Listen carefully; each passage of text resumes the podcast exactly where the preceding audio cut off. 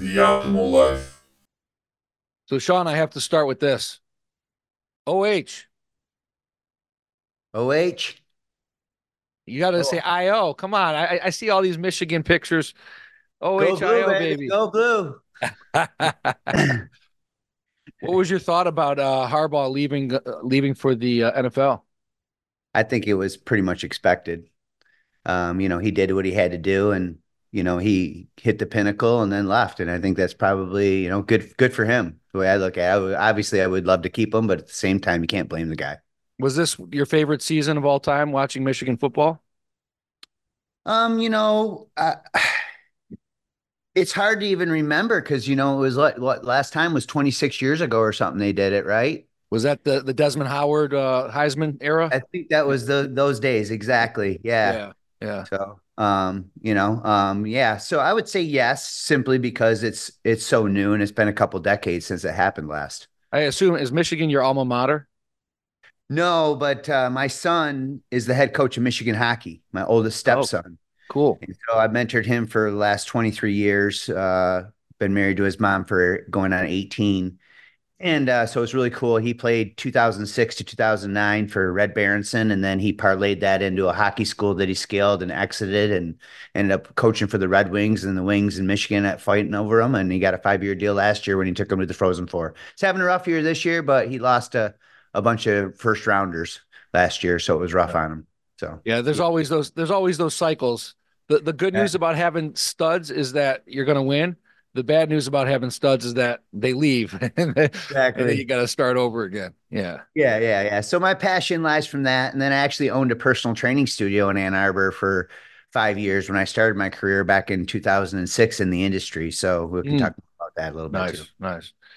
Well, uh, what I've learned over the years, uh, and especially talking to a plethora of people in the health, wellness, personal development space, is that so very often we don't make changes in our lives until we hit essentially a rock bottom, until we face some real strict or strong adversity. And I believe your situation was no different. Over 20 years ago, you were going through some some tough times in life with a custody battle for your daughter. Take us back to those times and how that acted as a catalyst to really transform your entire life. I appreciate you mentioning that. Yeah, that really was the catalyst to my whole career. And I was just after after high school, you know, I was just bored and didn't have, you know, didn't have sports anymore. So I started pumping iron. So it was always like a side thing for me. Um, but then I got a a girl pregnant out of wedlock. And um, you know, at that point in time, I was hanging around a lot of shady characters and I was partying a lot. And, you know, I was a weekend warrior. I was a blue collar guy Monday through Friday. And then I'd party all weekend. And of course, if I had my daughter, I'd set it all aside and try to spend time with her, but they kept her from me. So after she was born, uh, you know, they would drop her off periodically, like every six months when they needed a babysitter. Um, and of course, that was ripping my soul apart. And so one day I was at a grocery store, and of course, I, I had been pumping iron on the side just for fun and never really had my diet cleaned up. But I saw a magazine article um, in Muscle Media back when people read magazines, and um, it was about Body for Life. Back, and it was actually called EAS Physique Transformation. So if you're an OG like me, you'll remember Body for Life. It was like a world-renowned body transformation contest back in the day. Bill Phillips is the guy who brought creatine to the bodybuilding world, and I read a story about a dad, and it kind of echoed my situation he was fighting for custody and he entered the contest, got his shit together, and um, it changed it changed his life and it, and it inspired me to enter the contest. Ninety days later, I ended up getting first runner up grand champion out of over twenty three thousand finishers. And I always talk about you know how I lost like a little a little bit over twenty pounds of belly fat and I gained five pounds of muscle simultaneously. So it was a great body recomp thing, and it, and it really taught me how to dial in my nutrition. But all of that was really just a bonus side effect because all that stuff had leaked over. So I stopped hanging around all these negative people, stopped partying and doing drugs. And all of a sudden I was surrounded by a new ecosystem of positive, like-minded friends. You know, my debt was all of a sudden paid off. Some burned bridges that I had, I went and mended. Um, you know, financially things turned around for me. My career blossomed. I ended up, you know, landing a modeling contract, being on ESPN for a supplement company, was featured in magazines. And I realized like fitness is the gateway drug to unlocking our full potential in every area of my life. But it all it did start with rock bottom with with my daughter. Mm. So uh, the first, if I'm following you, and the custody battle lasted about six years. Is that correct? Yeah, it was just off and on. What ended up happening was, you know, uh, I ended up filing a petition to the court, and of course, I don't want to get into the legal stuff. But when you're a dad, they don't really care. They just want you to pay the money for the child support. So I ended up having to petition the court three different times. Once to file a blood test to prove she was mine, a second time because she wouldn't show up for the blood test, a third time to get enforced the, you know, congratulations, it's your kid. Now you can pay child support. And then another time for visitation rights. Mm. And so it ended up being about a five to a six year battle by the time it was all said and done. And at the end of that 90 day contest, I finally got joint legal custody rights. And now her and I are extremely tight. She's got three of my grandsons now. So that was years ago. But it just goes back to to this day, all these years later, I still turn to fitness as an anchor to get me through tough times in life. So she's the one that gave you, you are able to have the title Rip Grandpa because of her. Pretty much. And then of course, you know, I have I have seven other ones with my wife's family. It's a mixed family, right? With my stepkids. So we have 10 total right. grandkids. Yeah. So good for you. Good for you. Yeah, it's awesome. Yeah, you you look and for anyone that that doesn't can't see you listening to the audio, go check him out on Instagram. The guy looks like he's about 30 years old. He's 53. So look at the look at those guns. um so but I do wanted to ask you uh, just touching on that still because there's a lot of fathers and parents out there that may be struggling with something similar and they're having custody issues or they want to see their kids more or their kids are being held from them do you remember the the how did you handle the emotional aspect of that those those dark nights those quiet nights when you're trying to get a hold of your daughter and you can't. You know honestly before the contest and before leaning on that as my anchor i would just get drunk. I would you know smoke weed. I would take lsd you know, at one point in time, that was my my side gig as I was dealing LSD to I'd haul sheets of acid from Ann Arbor to Birch Run and make like, you know, a thousand dollars in a weekend dropping off bunch of sheets of acid to do a farmhouse in Run.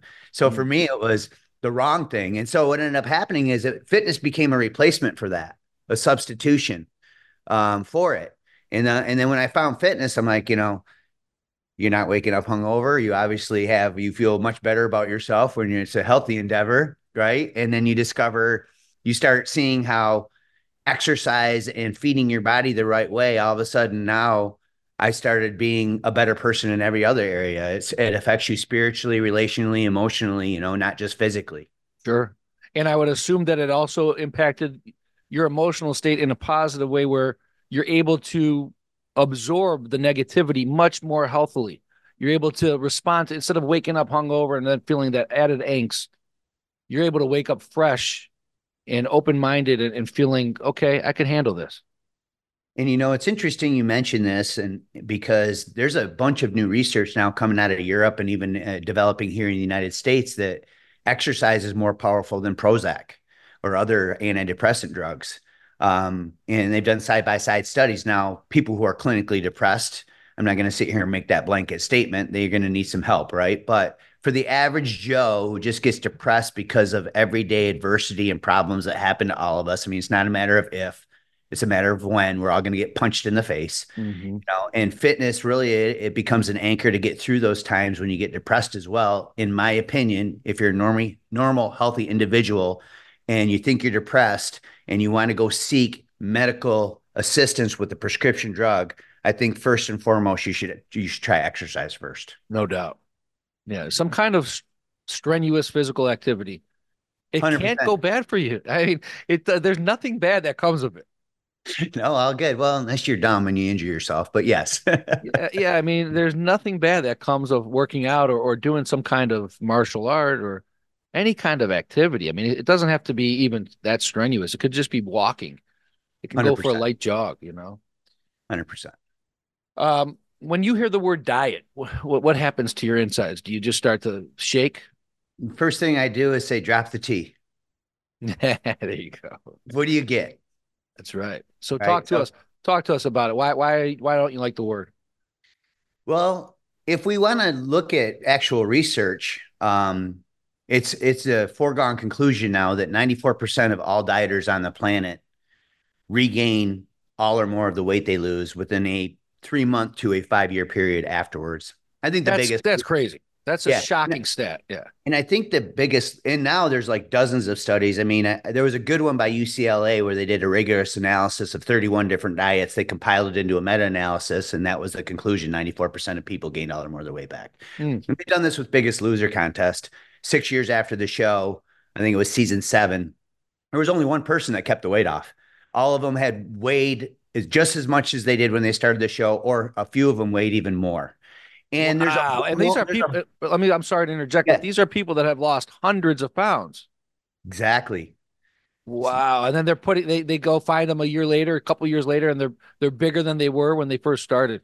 Yeah, and it, and it goes back to there's a few reasons why. Number one, you know, the best diet to follow, and I, I hate the word diet. I don't. I try not to use it, but the best diet to follow is one you could adhere to. Right? Sustainability is everything, and this is exactly why this happens because diets aren't sustainable because you end up eliminating entire food groups. Right?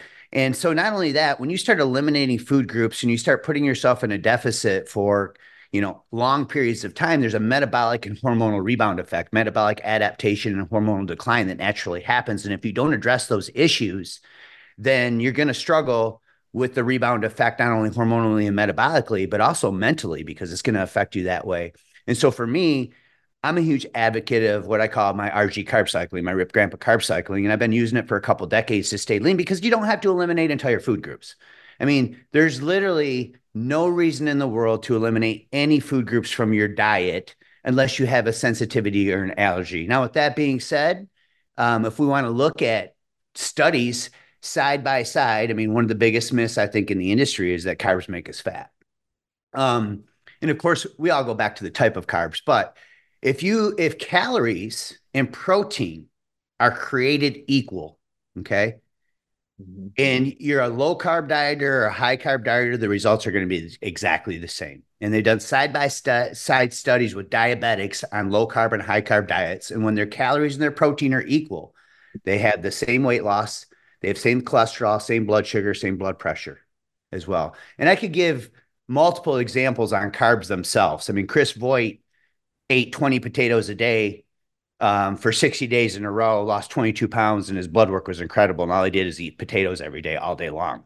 So we can look at the blue zones across the world. These are the cultures that live, have more centurions that live to 100 than any other cultures in the world. And most of them are high carb diets.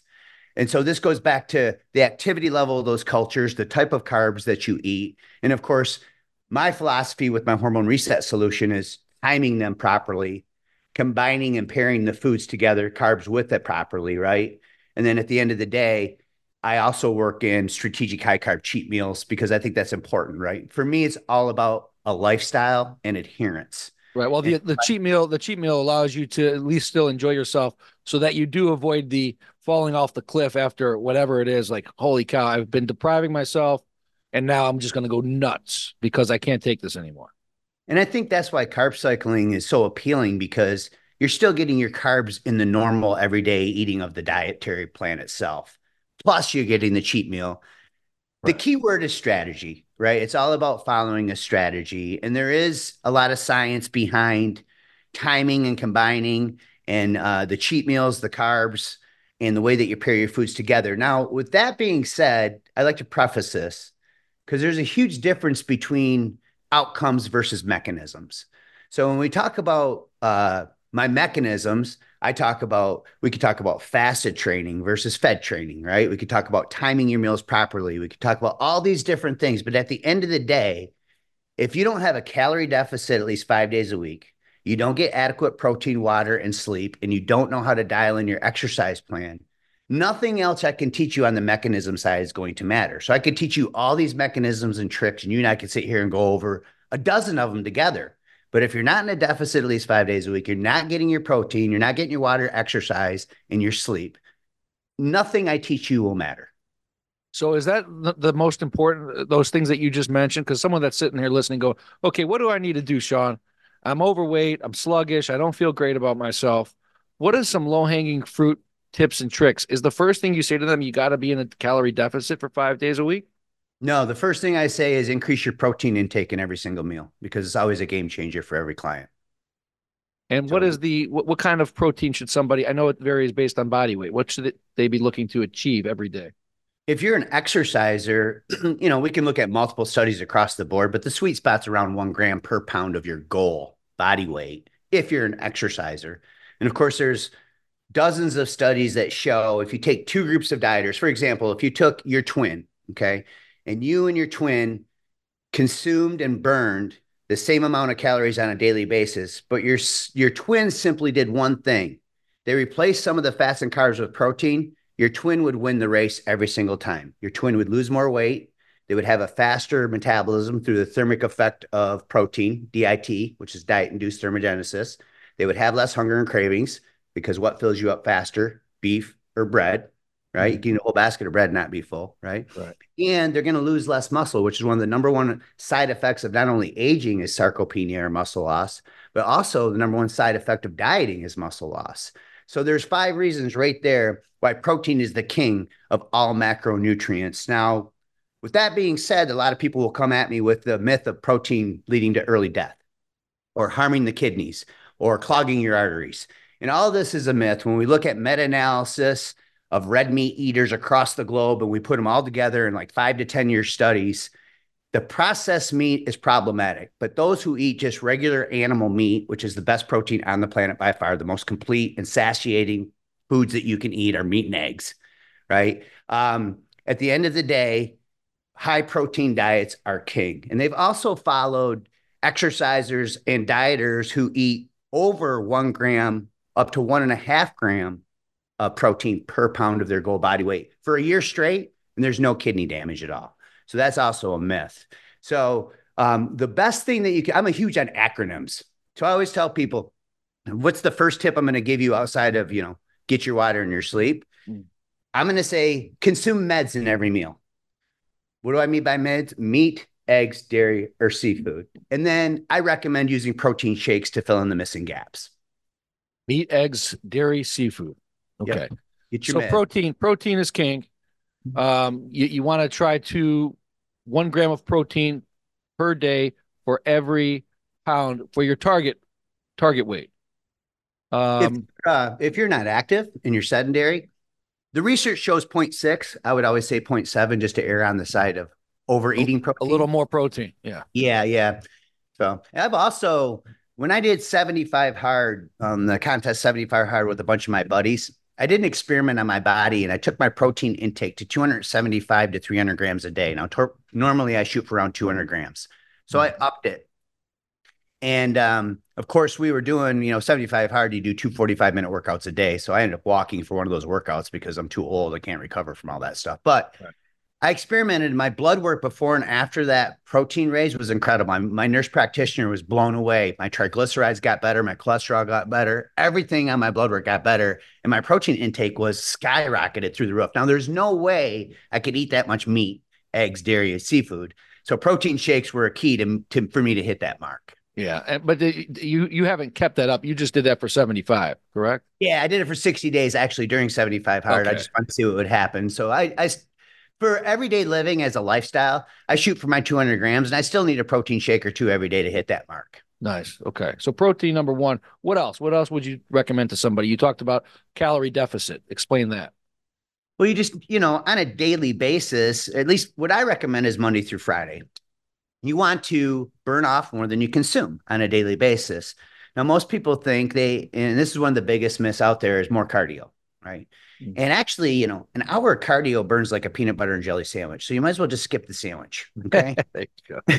Yeah. When when you say it like that, geez, people are going, "Holy shit!" You know.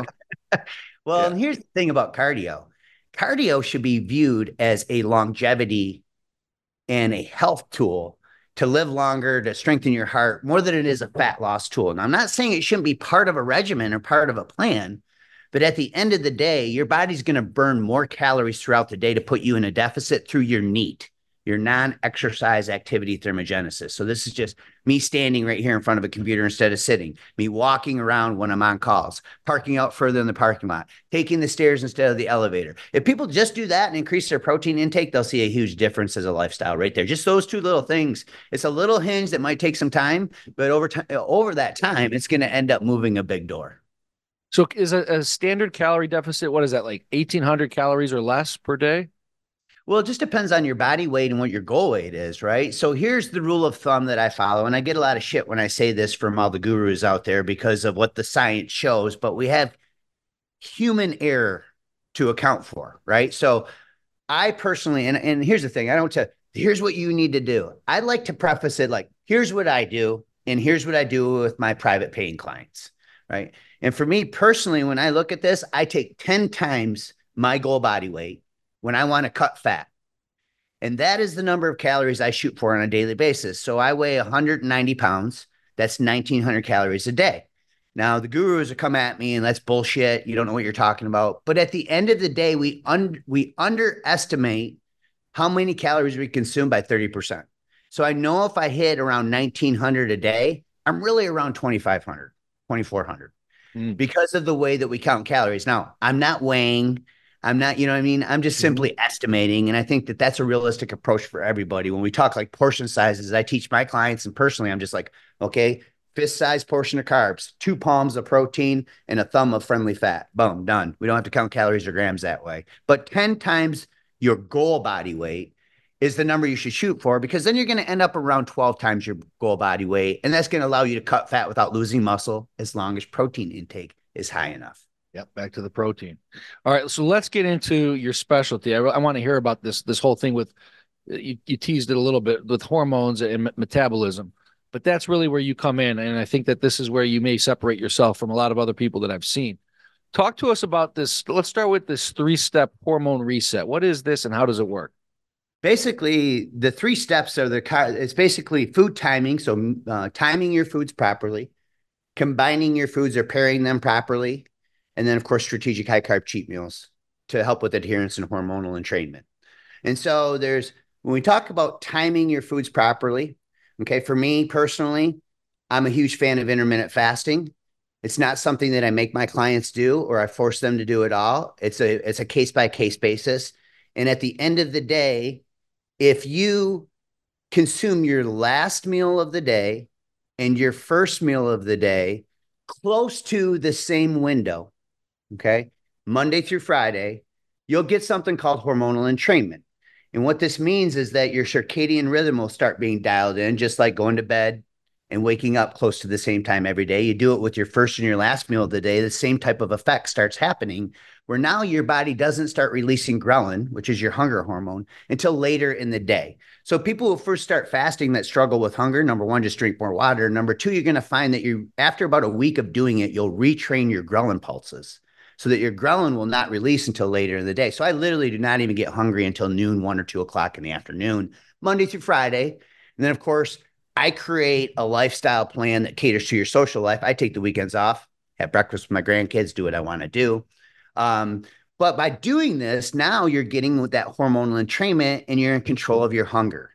And of course, what's the death of every diet? What do people do? They eat too much because they're hungry, right? And and and just piggybacking off that sometimes it's okay to be hungry. Okay. Like if you're hungry, it doesn't mean you're dying, it means you're burning fat. Okay. So or, when you say it's okay to be hungry, it's okay to live with that hunger, is really what you're saying. Once in a while, if you get a hunger pang, that hunger pang is ghrelin talking. When that you say ghrelin, you say ghrelin, is that G R E L I N? G H R E L I N. G H.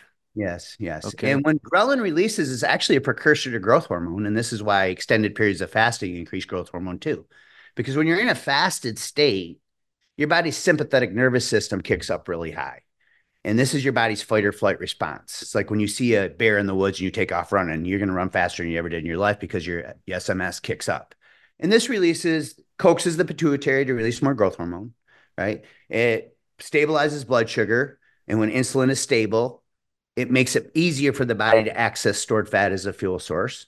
And you're releasing more glucagon, which is your blood sugar hormone. So this is all during the fasted window. Now, with all that being said, it goes back to the deficit in protein. If you wanted to eat six, seven small meals a day from sun up to sundown, and at the end of those days, you and I were burning the same, we were consuming the same, we had the same protein intake, right? We'd get the same results. But who's going to have a harder time sticking to the plan? The guy who eats from sun up to sundown, seven, six, seven small meals, or the person who just has to get three or four man sized meals that are going to fill you up? So for me, it comes back to adherence. So when we look at side by side studies, there's nothing magical about weight loss when it comes to intermittent fasting. It just makes adherence easier. And at the end of the day, what is the best diet to follow? One that you could adhere to. So that's another reason I'm a huge fan of intermittent fasting. And of course, then there's the hormonal aspect, which many times cannot be measured on a weight loss plan. And right. so just piggybacking off the three step hormone reset. So timing your meals properly. The second step to that is carbs consumed in the pre or post workout window are going to be way less likely to be stored as fat because you're going to utilize them for energy and they're going to replenish depleted glycogen. So after a workout, the muscle, your muscles are almost like a sponge that's been wrung dry. And so there's room in the tank to absorb extra glucose from carbohydrates at that time. And research shows, especially in the post workout window, there's a two hour window, and we always talk about this magic window. And at the end of the day, it's a 24 hour cycle, but there's a two hour window where your body's ability to resynthesize and absorb glycogen into muscle and liver tissue is greatly enhanced. At that two hour mark, research shows that glycogen replenishment can decline by up to 50%. Now, carbs eaten in that two hour window have also been shown in research to have up to a 73% higher TEF or thermic effect of food. In other words, carbs' ability to boost your metabolism goes up over 70% in the post workout window. Mm. So okay, so the ghrelin is one of the hormones. What other are there other hormones, Shaun, that we're playing with, for lack of a better word, that we're yes. resetting? What else? What would they be? Well, when you pair your foods properly, which is the second step in my mechanism, you stabilize insulin better. And this is going to help with energy and health and keeping your body in more of a fat burning environment. One of the one of the mechanisms I give people is just never eat carbs by themselves, like a starchy carb or a fruit they're going to raise insulin higher and faster than other foods. So it's always in your best interest to combine that starchy carbohydrate or that fruit with a protein. It's going to stabilize the blood sugar, right? And it's going to help you hit your protein mark. I always say never go, never eat a meal without complete protein in it. That's just my one of my philosophies. So now we're playing with insulin a little bit. We're keeping insulin levels more stable. And this is just for overall weight loss, overall health, and overall body composition is get, is going to be helpful. Now, with that being said, it's a mechanism. It's not the be all end all because we've looked at high carb versus low carb dieters, right? So when protein and calories are created equal. So that's your second hormone. The third mechanism is my strategic high carb cheat meals or carb loading on the weekends. And the reason this is so effective is because of your leptin and your thyroid hormones. So during the week, Monday through Friday, it's easier to be more structured. So for me, it's easier to be in a deficit and I can manipulate carbs and go a little lower on the carb side. I just time those carbs in the pre or the post workout window, and I keep my body in a deficit Monday through Friday. But when you're in a deficit for five consecutive days in a row, the research shows that you start down regulating your metabolic rate because thyroid and leptin hormones start declining. And so most people don't know this, but thyroid hormones themselves communicate with leptin, they help regulate your body weight and control the speed of your BMR, your basal metabolic rate. Okay. Now, thyroid hormones are a glycoprotein. Glyco means glucose. So your body needs glucose to produce thyroid hormones. And this is why people who go on like a keto diet for extended period of time, a lot of them end up needing thyroid medication because their body is just not producing thyroid hormones the way it needs to. So I'm not bashing keto. It's just another diet in my book. I don't care if it's paleo, Mediterranean. I don't care if it's the latest Noom, Whole 30, whatever it is. Research is the research. You're a 94%er if you follow that diet. You're going to gain a dollar more back, unless you're one of the 6%, which chances are very low. So, that being said, when we down regulate these thyroid and leptin hormones every week and our metabolism slows down, this is called metabolic slowdown. By carb loading every weekend, now we're catering to our social life, right? Makes it easier to adhere to. And at the same time, we're resetting both of these hormones, increasing our basal metabolic rate back up. And then you can rinse and repeat. So for me, it's like a five day cycle of fat loss and then a two day carb load and kind of a diet break. So, in layman's terms, then, with all these different hormones, what is the what's going on with these hormones um, that's making the body optimize for fat loss? As in, so you're saying it's just you're you're saying like yours. You look at it from a hormone reset standpoint. Like all these hormones are intertwined, and if we're manipulating them based upon diet, uh, based upon timing, windows, all that kind of stuff, why are the why is hormone? Why is this not? I guess my question is really why is hormone really not talked about when you think about fat loss in the mainstream? Why are you the one of the only ones talking about it? That's a great question, dude. I mean, I honestly do not. I'm surprised more people don't talk about it. I think this the challenge goes back to outcomes versus mechanisms.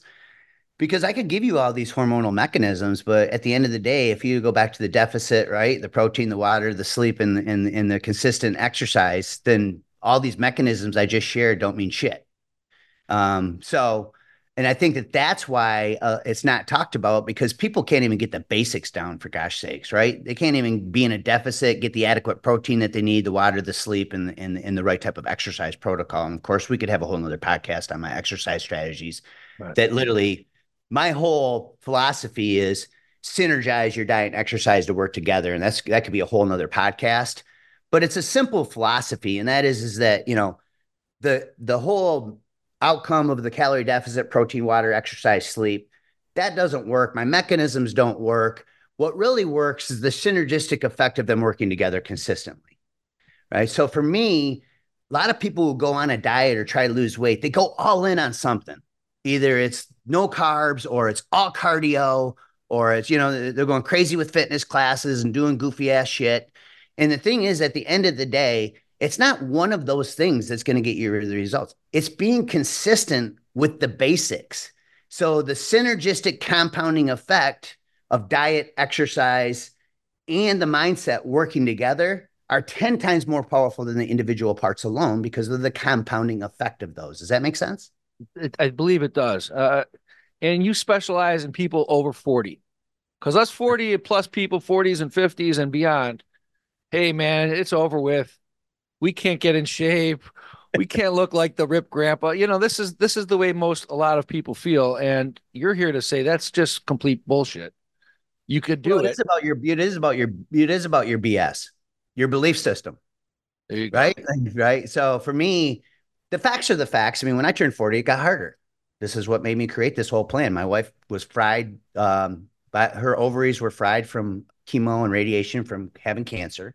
It forced her into early menopause. She's 10 years older than me. So I started studying hormones. And then when I turned 40, your metabolic rate slows down, sarcopenia increases, you start losing more muscle, hormones start declining. So for me, it was all about how do I create a, a, a lifestyle plan to address these issues and allow people to sustain the program ongoing long term as a lifestyle. There it is, sustain. Yes. Anybody could get to the top of the hill in life, but holding the hill in anything in life is the key. And that's where the challenge comes in. 100%. You know, and so again, goes back to the best diet pill you can ever swallow is consistency. And then, so I would assume again, that's where so many people struggle. Uh, if you're in your 40s, and 50s, what is a common? What are some common pitfalls, Shaun, that you see even with your clients? Hey, they're they're following, they're they're going through it, they're doing great, but I assume that there's some of them too at times that they start to they might start to crumble a little bit. What are some of those pitfalls and how do you help them avoid them? Well, I think number one is goes back to not enough protein. Number two, too much cardio. You know, they think cardio is the answer to fat loss, and it's really not. Um, and cardio really, people should be doing cardio for just mental health and, and well being and peace of mind. Cardio you know, is not there to burn the fat you and not only that, I mean, yes, it can be part of the compounding effect equation to help with the fat loss, but at the end of the day, you know, we look at if we look at cardio's mechanism, what it's really for is heart health and longevity, mm-hmm. right? And sure. you know, there's new research showing the lactic acid that's released released during high intensity interval training, for example, can lengthen telomeres and increases mitochondrial biogenesis Genesis, right? Those have nothing to do with fat loss. These are all anti-aging effects that take place. So, mm-hmm. you know, it's a different conversation for the anti-aging side of things. But yeah, number one mistake is not enough protein. Number two is way too much cardio. And number three is just thinking, had, you know, false beliefs. Um, you know, thinking that something that they did in the past that worked temporarily because they put a band-aid on a broken bone, they they have this false belief they need to go back to that. And I have to break those false beliefs, um, get them eating more protein, make them understand they need to be replacing a lot of that cardio with weight training. Because if you're a small, if you're an apple or a pear shaped body and all you do is cardio and eat right and diet your way to a skinnier fat body, right? You end up being a smaller pear apple. You need to train with weights. Who's this Coach Terrell, your partner here? She's my internet wife. We call her. We joke about it all the time. Everybody thinks she's my wife. Um, she's just a girl on my team. She's been with me almost 10 years now. And, um, you know, she has the same type of philosophy I have. And of course, we just use her to coach the females. Nice. Nice. Yeah. yeah. So you guys are helping men and women, again, 40 plus. Um, so what does it look like if somebody wants to work with you? How do they go about doing that? Well, you can find us on all the social handles. The the company name is Get Lean After 40. And then uh, a couple of the handles will be the Ripped Grandpa. So if you just look up the Ripped Grandpa on YouTube or on Instagram, um, we're starting to play a lot more on LinkedIn now because that's where a lot of the businessmen play and the businesswomen. Um, and then you could go to the ripgrandpa.com and you can hop into my hop onto my newsletter. And I just send out a lot of this content on a daily daily basis my That's beautiful stuff. Hey, uh, final thought, and we've linked this in the show notes, you guys. If you want to see more about Shaun and his company, you can go to the links. We've got the Instagram, Facebook, etc. Uh, final thoughts. Again, we've we've talked about it, but but people are listening. They're 40, they're 50, they're in a rut. They thought they were going to do New Year, New Me in 2024. It's already they already missed out. they did it for two weeks, and they were like, "No, this isn't for me." And they just feel that this is the rest of their life. The rest of their life is going to be this. What's your message? Well, I think that you you need to drop the drop the T on the diet. I mean, that's the, like you know you need to begin with the end in mind, right? And and, and if you're going to begin with the end in mind, it's like if you're going to climb a ladder of dieting, you have to remember the consequences of doing that because you're going to have a rebound effect, and instead you're better off taking an approach that you know is sustainable back to that word sustainable and that can be used as a lifestyle. Um, because at the end of the day you think you want to get aggressive and follow some crash diet but the hormonal and metabolic and psychological rebound effect can be more powerful than people anticipate. So always begin with the end in mind. What's your bs your belief system. Yeah yeah, I mean, we could have no other podcast on that. I mean, the way that people's minds work on weight loss. Um, you know, they're well, studying. And you, and you, know what, Shaun? Maybe we should do a part two. That would be fun. Yeah, I really think so. Yeah. Hey, awesome connecting with you. Great stuff. No, man, great questions, dude. Thank you.